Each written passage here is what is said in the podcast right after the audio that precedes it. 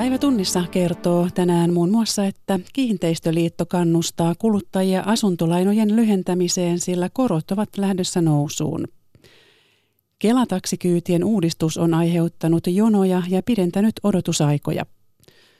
Puhumme myös Syyrian jälleenrakentamisesta. Asiantuntijan mukaan Syyrian tilannetta voi verrata toisen maailmansodan jälkeiseen Eurooppaan tuhoiltaan ja pakolaismääriltään.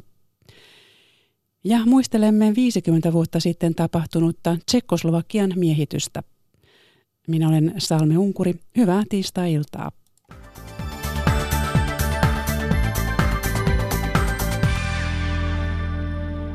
Suomalaisten asumismenojen kasvu hidastuu, lupaa tuore ennuste.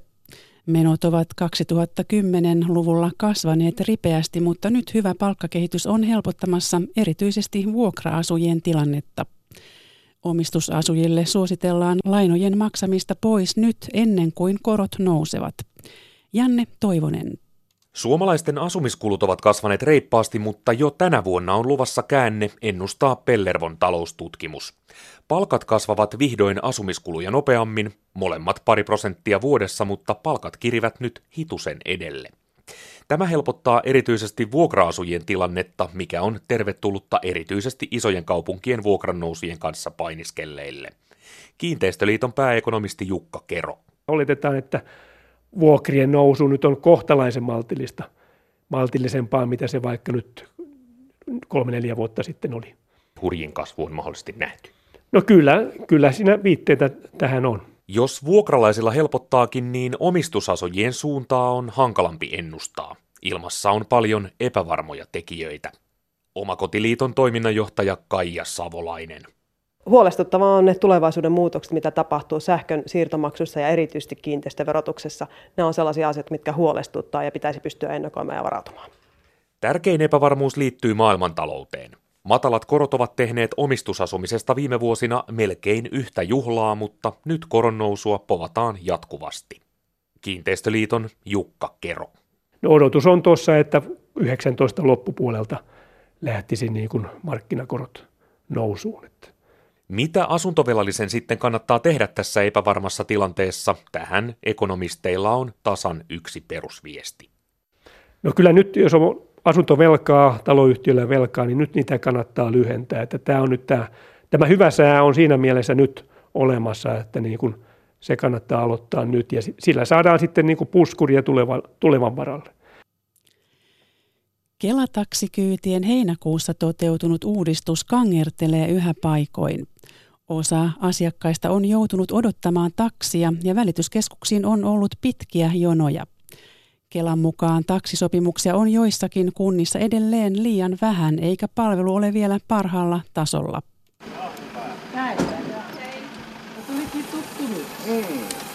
Rautalampilainen Merja Laitinen käyttää Kelataksikyytiä vähintään pari kertaa viikossa. Pyörätuolissa oleva Laitinen on tyytymätön kyytiuudistukseen. Ennen oli tuttu vakiokuljettaja, mutta nyt taksi voi tulla kymmenien kilometrien päästä. Kyytiä joutuu ottamaan kauan tai sitten tulee ennakko ja puhelimella kun soittaa, niin joutuu puoli tuntiakin ottamaan, että pääsee, saa sen puhelun läpi. Viiteen maakuntaan Kelataksikyytejä välittävän Pro-keskuksen mukaan toiminta on hioutunut uudistuksen jälkeen koko ajan paremmaksi. Keskuksen hallituksen jäsen Jarmo Immonen sanoo, että taksin kannattaa ajaa kyytejä kaukana kotipaikaltaan. Jos lasketaan pelkästään yhden kuljetuksen kannattavuutta, niin ei varmaan kannatakaan. Mutta kyllä meillä esimerkiksi tällä hetkellä on mikkeliläisiä autoja Joensuussa, ovat vuokranneet asuntoja siellä ja ottavat ne hyvinkin kannattavaksi. Kelan mukaan taksikyytiuudistus toimii suuressa osassa maata jo oikein hyvin. Välityskeskuksilla on taksisopimuksista vielä pulaa, ainakin Savo-Karjalassa ja Satakunnassa. Myös kyytitilausten jonotusajat ovat olleet välillä liian pitkiä. Sisä-Savossa Rautalammilla kukaan paikallisista taksiyrittäjistä ei ole hyväksynyt uutta kyytivälityssopimusta. Taksien mielestä sopimus ei ole taloudellisesti järkevä. Rautalammin taksitäryyn puheenjohtaja Jukka Markkanen tyrmää uudistuksen.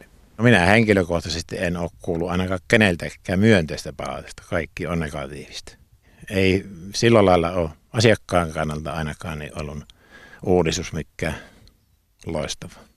Rautalampilaisen Merja Laitisen Kelakyyti kuntoutukseen Suonenjoelle meni hyvin ja ainakin menomatkalle taksi tuli ajoissa.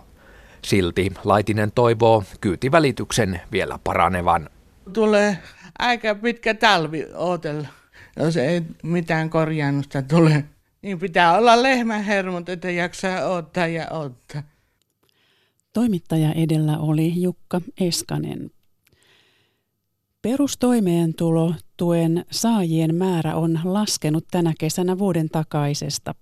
Muutosta selittää ennen kaikkea se, että opiskelijoille myönnetään tukea aiempaa harvemmin. Vaikka talous kasvaa, se ei juuri näy toimeentulotuen saajien määrässä. Lauri Miikkulainen. Helsinkiläinen Hani Forssell kärsii muun muassa synnynnäisestä sydänviasta. Forssell on ollut myös yksinhuoltaja, nyt hänen kolme lastaan ovat täysi-ikäisiä. Hän turvautuu toimeentulotukeen, mutta epäsäännöllisesti. Kahdeksan vuoden aikana alle kymmenen kertaa. Ja joskus on tullut niin kuin hylky ja sitten niin tota, joskus on jopa valittanut. Mutta ei siis ajattele mun tilanteeseen nähden, niin se on hirvittävän vähän.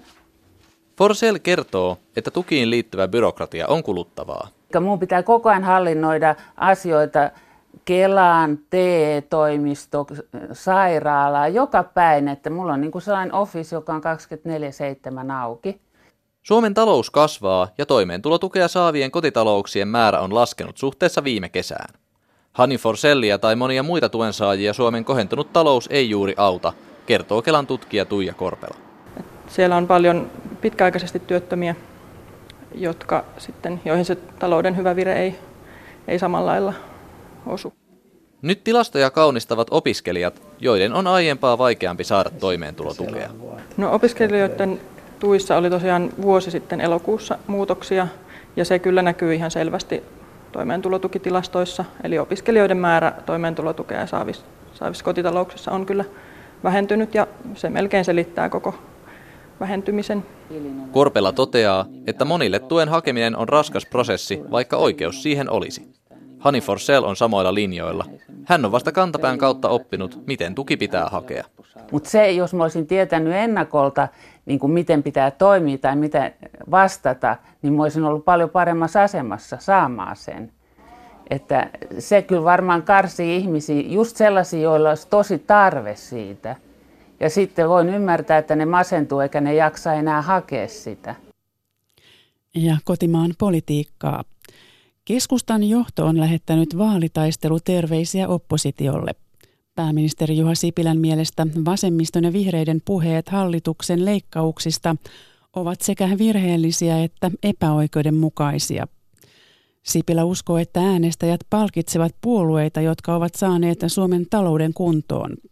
Pekka Kinnunen. Keskustan eduskuntaryhmä hakee vauhtia politiikan syksyyn kesäkokouksestaan, joka järjestetään tällä kertaa Vantaalla. Ensi kevään eduskuntavaalien lähestyessä levottomuus leviää keskustan ryhmässä. Lähes viidenkymmenen edustajan ryhmä uhkaa kutistua alle neljäkymmentä, ellei puolue yllä vaali-ihmeeseen. Pääministeri, puoluejohtaja Juha Sipilä rauhoitteli edustajien huolia. Olen varma, että kun kansalaiset kävelevät kohti vaaliuurnaa ensi vuoden huhtikuussa, he päättävät antaa äänensä niille, jotka ovat saaneet talouden kuntoon, eivätkä niille, jotka saivat sen sekaisin tai olivat kyvyttömiä sitä korjaamaan. Sipilä lähetti kitkeriä terveisiä erityisesti opposition S D P:lle, vihreille ja vasemmistoliitolle. Ja sanon suoraan, että pidän vihervasemmiston argumentaatiota leikkauksista paitsi objektiivisesti katsoen virheellisenä, myös epäoikeudenmukaisina. Teidän jälkiänne olen yhdessä muun hallituksen kanssa viime vuodet korjannut. Keskustan eduskuntaryhmän puheenjohtaja Antti Kaikkonen säesti Sipilää. Kaikkonen torjui yrityksiä rakentaa eduskuntavaaleista S D P:n ja kokoomuksen kaksintaistelua. Jos kokoomuksessa ja demareissa suunnitellaan, että tehdäänpäs tästä heidän välisensä kaksintaistelu, joudun antamaan keskustalaisen myrskyvaroituksen. Tämän asian päättää Suomen kansa, ei sinipunan puoluetoimistojen politrukit. Ensi viikon budjettiriihessä väännetään veroista. Kaikkonen lähetti terveisiä hallituskumppani kokoomukselle. Me emme kaipaa mitään laajoja, suuria tuloveroalennuksia. Me haluamme, että nyt huomioidaan pienituloisimpia.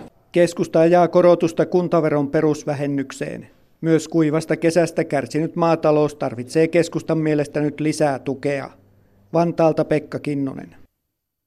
Presidentti Sauli Niinistö tapaa huomenna Venäjän presidentin Vladimir Putinin Sotsissa Venäjällä. Tapaamisen asialistalla ovat sekä kahdenväliset että kansainväliset suhteet. Yhdysvaltalaisen ajatushautomon C S I S:n Eurooppa-ohjelman johtaja Heather Conley uskoo Niinistön muistuttavan Putinia siitä, että Venäjän vastaiset pakotteet asetettiin Krimin valtauksen ja Ukrainan sodan takia.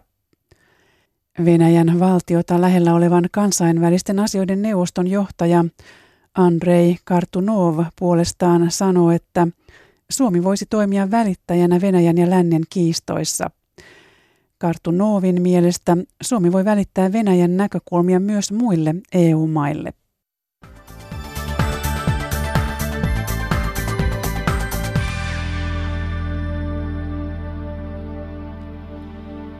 Seuraavaksi puhetta siitä, kenen pitäisi rahoittaa Syyrian jälleenrakentaminen ja mitä syyrialaiset tarvitsevat juuri nyt. Venäjän presidentti Vladimir Putin otti jälleenrakentamisen esille tapaamisessaan Saksan liittokanslerin Angela Merkelin kanssa lauantaina.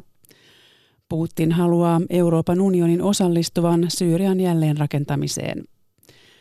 Jari Mäkäräisen vieraana ovat Lähi-idän tutkimuksen professori Hannu Juusola Helsingin yliopistosta ja Lähi-idän ohjelmasuunnittelija Niklas Sakseen Suomen Punaisesta Rististä. Hannu Juusola arvioi aluksi, millaisen vastaanoton Venäjän presidentin ehdotus saa E U:ssa. No tähän mennessä ainakin, tästä on keskusteltu tietysti jo pitemmän aikaa sitä mukaan, kun sota pikkuhiljaa on kulkemassa kohti loppuaan, niin tähän mennessä ainakin E U on suhtautunut tähän nihkeästi. E U:n ajatus on se, että, että jälleenrakennuksen maksamisen ja siihen osallistumisen edellytyksenä on se, että, että siihen kytketään poliittinen prosessi. Geneven sopimuksen mukaisesti, vuoden kaksituhattakaksitoista Geneven sopimuksen mukaisesti, kun taas Venäjä haluaisi pitää nämä kaksi asiaa kokonaan erillään toisistaan, eli jälleenrakennusta suoritettaisiin ja poliittinen prosessi olisi sitten asia erikseen, ja, ja tähän mennessä ainakaan E U ei ole, ei ole ollut valmis siihen, että ikään kuin sallitaan Assadin pysyä vallassa ja, ja siitä huolimatta osallistutaan, osallistutaan jälleenrakennuksen kustantamiseen. Eli Assad tässä jälleenrakentamisessakin on E U:lla ikään kuin kantana kaskessa. Joo, E U:n kanta on nimenomaan se, että, että pitäisi pitää huolta siitä, että, että tätä jälleenrakennusta ei suoriteta, ellei siihen liity sitten ajatusta siitä, että Syyrian pitkän tähtäimen vakaus taataan. Ja E U:n tulkinnan mukaan tämä edellyttää ilman muuta sitä, että, että Assad tavalla tai toisella väistyy. No Niklas Sakseen, millaista apua siellä Syyriassa juuri nyt tarvitaan? Kuten Hannu tuossa mainitsi, niin, niin, niin tämä on myös tämä jälleenrakennus ikään kuin pelinappulana tässä geopolitiikassa. Eli, eli kaikkein tärkeintä on, että se prosessi lähtee liikkeelle ihmisten omista tarpeista. Ja varmaan meistä jokainen voi kuvitella, että jos on esimerkiksi olisi viisi vuotta ollut poissa kotouta ja, ja köyhtynyt siinä aikana ja, ja palaa alueelle, joka on täysin tuhoutunut, niin mitkä ne on ne asiat, mitä saattaisi tarvita siinä tilanteessa. Mun kenttäkokemuksen pohjalta mä sanoisin, että ensimmäinen asia, mitä ihmiset kaipaa, on, on turvallisuus. Ja tässä olisi tärkeää suojella siviilejä, ää, on myös aktiivinen konflikti käynnissä edelleen osassa maata. Sen jälkeen mun mielestä usein ihmiset tarvitsee vettä, ruokaa, kuinka näitä saadaan, kuinka se tuotanto saadaan käyntiin. Kodin, Maailmanpankin arvion mukaan asuintaloista yli neljännes olisi, olisi tuhoutunut. Ja sitten asioita varsinkin urbaaneilla alueilla, niin kuin ää, sähköä, ää, vedenjakelujärjestelmä ja, ja, ja tietenkin terveydenhuoltoa, mitä me olta, ollaan oltu vahvasti ulkoministeriön tuella tukemassa Punaisena Ristinä. Kuulostaa siltä, että käytännössä siis ihmisillä ei ole juuri mitään. Luettelit siinä asioita, jotka, jotka kuuluvat normaalisti ihmiseen aivan perusarkeen. Kyllä. Mitä, mitä perustarpeet meillä, meillä kaikilla on ihmisinä? En tuossa maininnut kouluja, mutta, mutta sekin on tietenkin sellainen asia, mikä tulee sitten, kun, kun perheen kanssa palaa sinne. On eroja osassa maata. Voi olla osa näistä palveluista jonkun verran toiminnassa, mutta tosiaan ne, ne, ne tuhot on hyvin mittavia. Että, että arvioidaan, että kouluista puolet olisi tuhoutunut tai vahingoittunut. Ruoantuotanto on puolittunut. Terveyslaitoksista, fasiliteeteista myöskin puolet olisi tuhoutunut tai vahingoittunut. Että et, et se jälleenrakennus tulee olemaan hyvin mittavaa. Ja, ja, ja tosiaan, niin kuin, niin kuin Hannu mainitsi, niin, niin tota, siitä käydään isoja kiistoja. On vaikea nähdä, miten yksi taho pystyisi yksin rahoittamaan tämmöisen. Ja syyrialaisia on myös pakolaisina, sisäisinä pakolaisina muualla valtava määrä. Öö, maan sisällä on, on, on kuusi pilkku viisi miljoonaa pakolaista Syyrian sisällä, mutta myös Syyrian ulkopuolella niitä on viisi pilkku viisi miljoonaa pakolaisina, josta vain miljoona on, on Euroopassa. Missä he sitten loput ovat? Suurin osa on Turkissa, jonka jälkeen on sitten Libanonissa. Ja Libanonissa esimerkiksi niin, niin kuudesta miljoonasta ihmisestä, joita siellä on, niin arvioidaan, että pelkästään syyrialaisia pakolaisia olisi noin puolitoista miljoonaa. Eli se mittakaava pitää, pitää myös mielessä, että, että, että millaisesta määrästä puhutaan. Ja jos itse jälleenrakentaminen on vaikeaa, niin, niin tuntuu siltä, että tuollaisten pakolaismäärien saaminen sitten mahdollisesti niin sanotusti takaisin kotiin, niin sekin, sekin tuntuu valtavalta urakalta ja, ja mihin heitä voisi viedä. Tavallaan tämä Syyrian tilanne ei ole sellainen kuin keskimäärin on sisällissotien jälkeen, vaan sitä on verrattu toisen maailmansodan jälkeiseen Eurooppaan tuho, tuhoiltaan ja pakolaismääriltään. Että se on, on aivan käsittämätön katastrofi. Ja tähän pakolaisten paluuseen liittyy paljon muutakin kysymyksiä kuin pelkästään fasiliteetteihin liittyviä ongelmia, vaan, vaan siihen liittyy hyvin paljon nimenomaan turvallisuuteen, turvallisuuteen kytkeytyviä kysymyksiä. Harva välttämättä uskaltaa palata, koska pelkää, pelkää kostotoimenpiteitä ja, ja siksi tämä E U:n kanta siitä, että tämä jälleenrakennus pitäisi kytkiä myös, myös poliittisiin kysymyksiin on, on erittäin tärkeä. Jos voin vielä lisätä tuohon äh, Hannun kommenttiin, niin, niin varmaan monella valtiolla voi olla intressejä näyttää, että Syyriassa alkaa olla turvallista, sinne voi palata. Ja vastavuoroisesti pitää, pitää myös ymmärtää, että esimerkiksi Turkille tai Libanonille niin ei ole helppo taakka pitää näitä pakolaisia siellä. Se houkutus ryhtyä kannustamaan ihmisiä palaamaan voi olla melko suuri, mutta, mutta sen pitää olla vapaaehtoista ja, ja ihmisillä pitää olla se oikea tieto, että millaiset edellytykset siellä on siellä paluuseen. Jos ihmisiä esimerkiksi lähdetään palauttaa hirveän aikaisin niin, ja se ei, ei toimi tai siellä ei ole edellytyksiä sille, niin ihmiset saattaa sitten miettiä kaksi kertaa, että palaavatko vai ei sen jälkeen. No Niklas, sinulla on ihan käytännön kokemuksia avustustyöstä ja näistä leireistä. Pystyvätkö avustusjärjestöt toimittamaan apua Syyriassa? Syyriasta avun toimittaminen on ollut yksi keskeisempiä kysymyksiä, että ne, ne turvallisuusedellytykset sillä ei ole ollut kohdillaan. Toinen asia on se, että tässä sodassa on käytetty saartoa sodankäynnin välineenä, eli, eli laajoja alueita on saarettu ja sinne ei ole päästetty mitään, mitään peruselintarvikkeita, lääkkeitä tai muuta, eikä myöskään avustusjärjestöjä. Ja kaikkien konfliktien osapuolten vastuulla on, on, on päästä humanitaarisille toimijoille esteetön pääsy näillä, näillä alueilla. Ja, ja tämä on ollut yksi haastavimpia puolia ainakin Punaiselle Ristille tässä konfliktissa. No onko mielestäsi siellä jo jonkinlaisia jälleenrakentamisen toimia aloitettu tai käynnistetty? Jälleen kerran pitää katsoa aluekohtaisesti, että missä on turvallista, missä ei. Punainen Risti itse tekee paljon, ei suoranaista jälleenrakentamista, mutta kunnostamista. Klinikoita esimerkiksi kunnostetaan, maksetaan lääkkeitä, henkilökunnan palkkaa, vedenjakelujärjestelmää saataan ehostaa, sähköjakelujärjestelmää, mutta, mutta se ei ole jälleenrakentamista, se ei ole semmoista, että ne palaisi sotaa edeltävälle tasolle. Että, ja tässä, tässä tarvitaan sitten isoja rahoja ja, ja rehellisesti sanottuna ehkä isompia toimijoita kuin Punainen Risti. Tähän liittyy myös sitten, ja mitä on, on jo tapahtunut, että on, on eri, Syyrian johto on tarjonnut erilaisia sopimuksia pääsääntöisesti niille osapuolille, jotka ovat tukeneet Syyrian johtoa tässä konfliktissa, eli, eli venäläisille, kiina, kiinalaisille, iranilaisille firmoille ja muille toimijoille on, on, on, on tarjottu hyvin, hyvin kannattavia sopimuksia. Eli tämä on mitä suurimmassa määrin myös poliittinen kysymys. No kenen pitäisi kantaa vastuu siitä, että Syyrian jälleenrakentaminen alkaa ja se saadaan asuttavaan kuntoon? Onko sotatoimiin osallistuneilla mailla jotenkin suurempi vastuu? No se on tietysti suuri, suuri moraalinen kysymys. Emme näkisin, että olisi, mutta, mutta samanaikaisesti on selvää, että, että syyrialaiset tarvitsevat valtavasti apua ja, ja siinä mielessä niin olisi myös ilman muuta tietty velvollisuus, että koko kansainvälinen yhteisö osallistuisi tähän.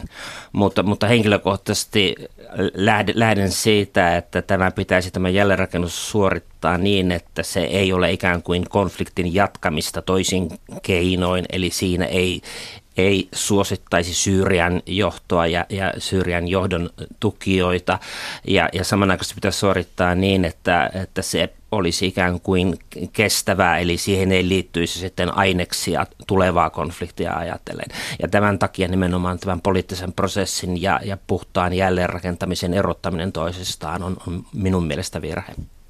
No Putin tosiaan sanoi, että Syyrian pakolaisten paluun helpottamiseksi tarvitaan apua Syyrian jälleenrakentamiseen. Onko tämä jonkinlaista Venäjän puolelta painostamista siihen, että liitetään pakolaisten paluu ja taloudellinen apu ennen kuin sinne voidaan palata? Vai onko se ihan vaan realismi, että turha sinne mennä ennen kuin rakennettu uudestaan?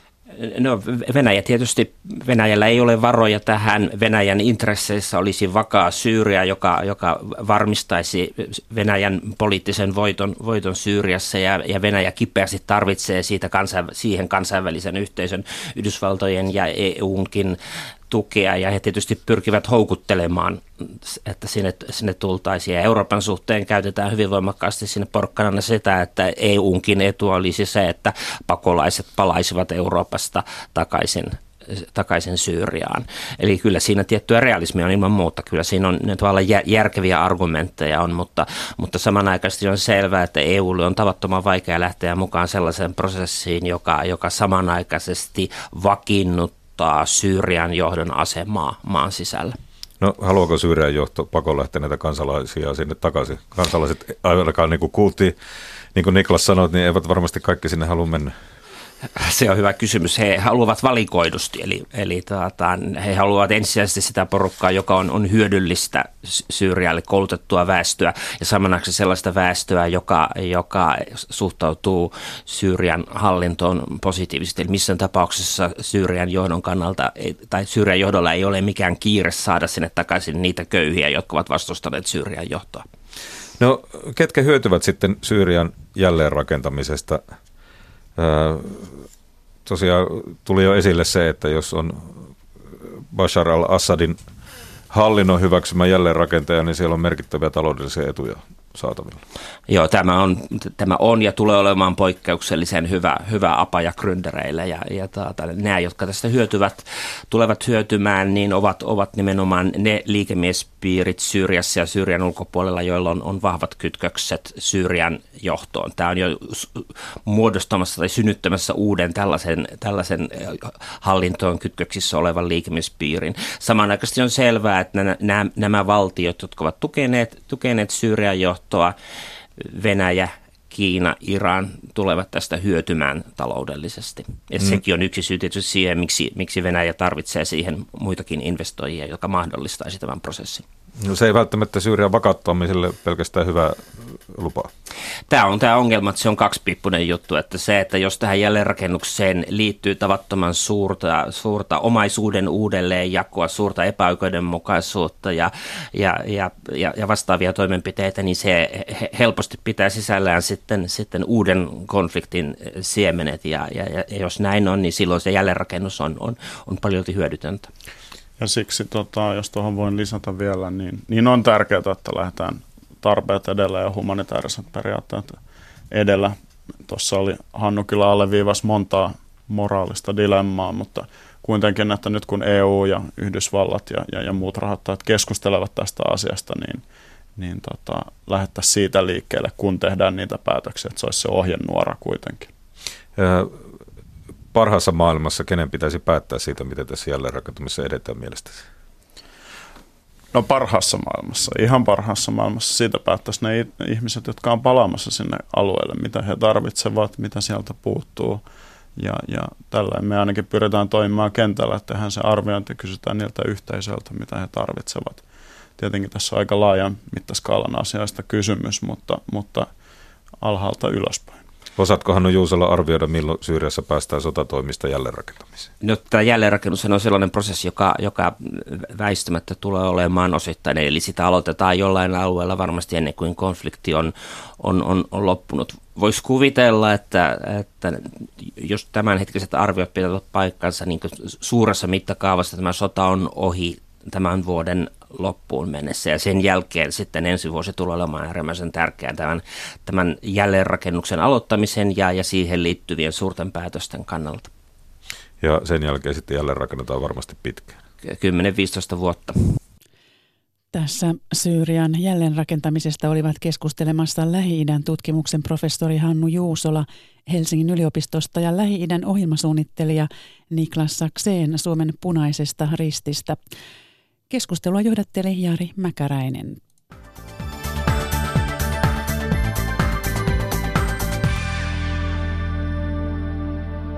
Nyt toiseen kriisipesäkkeeseen. Jemenin sisällissota on jatkunut jo yli kolme vuotta ja ensi kuussa osapuolten on määrä tavata Y K:n kutsusta. Pitkä sota on runnellut jo ennestään köyhää maata. Jemenin sodassa siviilit ovat kärsineet pahoin myös alueilla, joissa ei ole taisteluja, kertoo Jemenin eteläosassa työskentelevä sairaanhoitaja Hanna Kaskinen. Meillä on kolme rintamalinjaa ja kahdelta niistä tulee aika paljon meille, meille haavoittuneita potilaita. Mutta täällä on, lähinnä on se, että elinolosuhteet on romahtaneet Jemenissä. Tähän oli köyhä maa jo ennestään ja nyt sitten kun sota on jatkunut niin pitkään, niin täällä on yksinkertaisesti tarpeet, on, on, on hurjat. Lääkärit ilman rajoja -järjestölle työskentelevä sairaanhoitaja Hanna Kaskinen kuvailee oloja asemapaikallaan Adalin maakunnassa eteläisessä Jemenissä. Alue on Saudi-Arabian tukemien joukkojen valvonnassa ja suhteellisen rauhallinen paikka. Saudi-Arabian johtaman liittouman ilmaiskut kohdistuvat shiataustaisten huthikapinallisten alueelle ja usein siviilit kärsivät iskuista. Jemenissä on käynnissä jo ennestään hauraan yhteiskunnan romahdus. Noin puolet maan sairaaloista on lopettanut toimintansa ja suuri osa terveydenhuollosta on ulkomaisten avustusjärjestöjen avun varassa. Joissakin tapauksissa matka sairaalaan voi kaatua rahapulaan, ei ole rahaa, jolla maksaa kuljetusta. Potilaat odottaa pidempään ennen kuin tulee, tulee sairaalaan. Ja me tiedetään, että jos, jos he eivät tietäisi, että on ilmainen terveydenhuolto olemassa, että järjestön kautta, niin En, en tiedä, tulisivatko lainkaan, mutta kyllä me huomataan, että, että esimerkiksi aliravitut lapset tulee ää, myöhemmin sairaalaan kuin aikaisemmin, ja sitten he ovat jo valmiiksi, valmiiksi paljon heikommassa kunnossa. Kasvava köyhyys näkyy muun muassa siinä, että ihmiset myyvät henkilökohtaisia tavaroitaan saadakseen rahaa.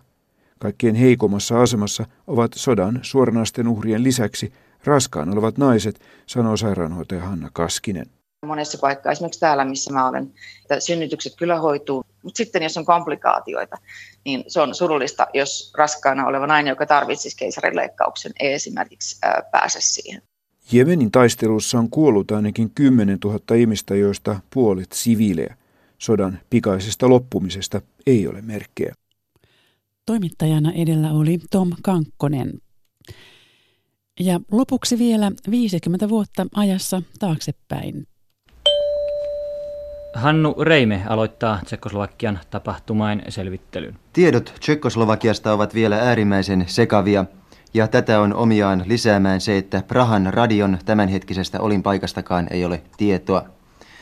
Yhdessä vaiheessa päivällä ilmoitti Pylsenin radio olevansa ainoa vapaa lähetysasema koko maassa. Joka tapauksessa se, kuinka Neuvostoliiton ja neljän muun Varsovan liiton maan aseellinen interventio Tsekkoslovakiaan alkoi ja kuinka Tsekkoslovakia joutui näiden maiden asevoimien miehittämäksi. Tsekkoslovakian miehityksestä on kulunut tänään tasan viisikymmentä vuotta. Neuvostoliiton ja neljän muun Varsovan liiton maan joukot vyöryivät Tsekkoslovakiaan elokuussa tuhatyhdeksänsataakuusikymmentäkahdeksan. Miehitys lopetti lyhyen Aleksander Dubčekin johtaman Prahan keväänä tunnetun uudistuspolitiikan. Miehityksestä raportoinut toimittaja Hannu Reime on nyt Markku Lehtimäen haastateltavana. Hannu Reime, millainen tuo työpäivä viisikymmentä vuotta sitten oli? Se oli aika pitkä ja tietysti käytettiin hyväksi kaikki tieto, mikä siihen aikaan saatiin. Ja tuota, se alkoi aamu-uutisilla, jolloin Tapani Lausti luki ensimmäistä uutista ja kertoi suomalaisille, että Neuvostoliitto ja sen liittolaiset ovat miehittäneet Tsekkoslovakiaan. Ja sitä jatkui pitkin päivää, mutta, mutta tuota, kyllä se näin jälkeenpäin näytetään edelleenkin toimi käsittääkseni aika hyvin. Millaista se tiedonsaanti tuolloin on? Se perustui tietysti kansainvälisiin uutistoimistoihin, ja, mutta uutistoimistoilla ei kauheasti ollut tietoa kaikesta, koska tuota, tilanne oli hyvin sekava Tsekkoslovakiassa, mutta kyllä se niin kuin aika pian, jos sanotaan sen päivän iltaan mennessä, josta tuo pätkä oli otettu, silloin Päivän peili oli päivän, päivän päälähetys, se tuli kello seitsemän jälkeen illalla S T T:n uutisten jälkeen, niin tuota, siihen mennessä oli jo sillä tavalla valjennut, että Tsekkoslovakia on miehitetty maa ja että tuota, ma- maassa on kuitenkin edelleen hallitus, joka oli, oli olemassa, niin on edelleenkin vallassa, mutta tuota, ja sitten, että vastarintaa, tällaista passiivista vastarintaa nimenomaan käydään miehittäjä vastaan. Sen taktiikka, mitä tsekit itse käyttivät, se oli paljon tällainen niin kuin tienviittojen kääntäminen väärään suuntaan, joka sotki panssareiden liikkumisen. Se kyllä aika yllättävää, että tällainen supervalta kuin Neuvostoliitto niin tota, oli kuitenkin riippuvainen osittain tällaistakin asioista. Miten kuvaisit, kuinka sekava se päivä oli? No sillä tavalla sekavä, että oikeastaan että jouduttiin odottamaan kaikkia puheluja. Eli kesti Teliakon Sahovalohan kuuluisa puhelu, niin se tuli vasta illalla. Sitä oli, mä en muista milloin joskus iltapäivällä sitten illattiin sinne, mutta oli hyvin vaikea saada puhelinyhteyksiä Prahaan. Ja puhelu, missä häntä häirittiin siellä taustalla. Kyllä joo, missä tämä sveitsiläinen keskus yritti katkaista puhelun. Ilmeisesti oli kova, kova ruuhka puheluissa Prahaan siihen aikaan, tai sinä päivänä juuri nimenomaan. Näin muisteli toimittaja Hannu Reime. Tämä oli tiistain päivätunnissa. Kiitoksia seurasta.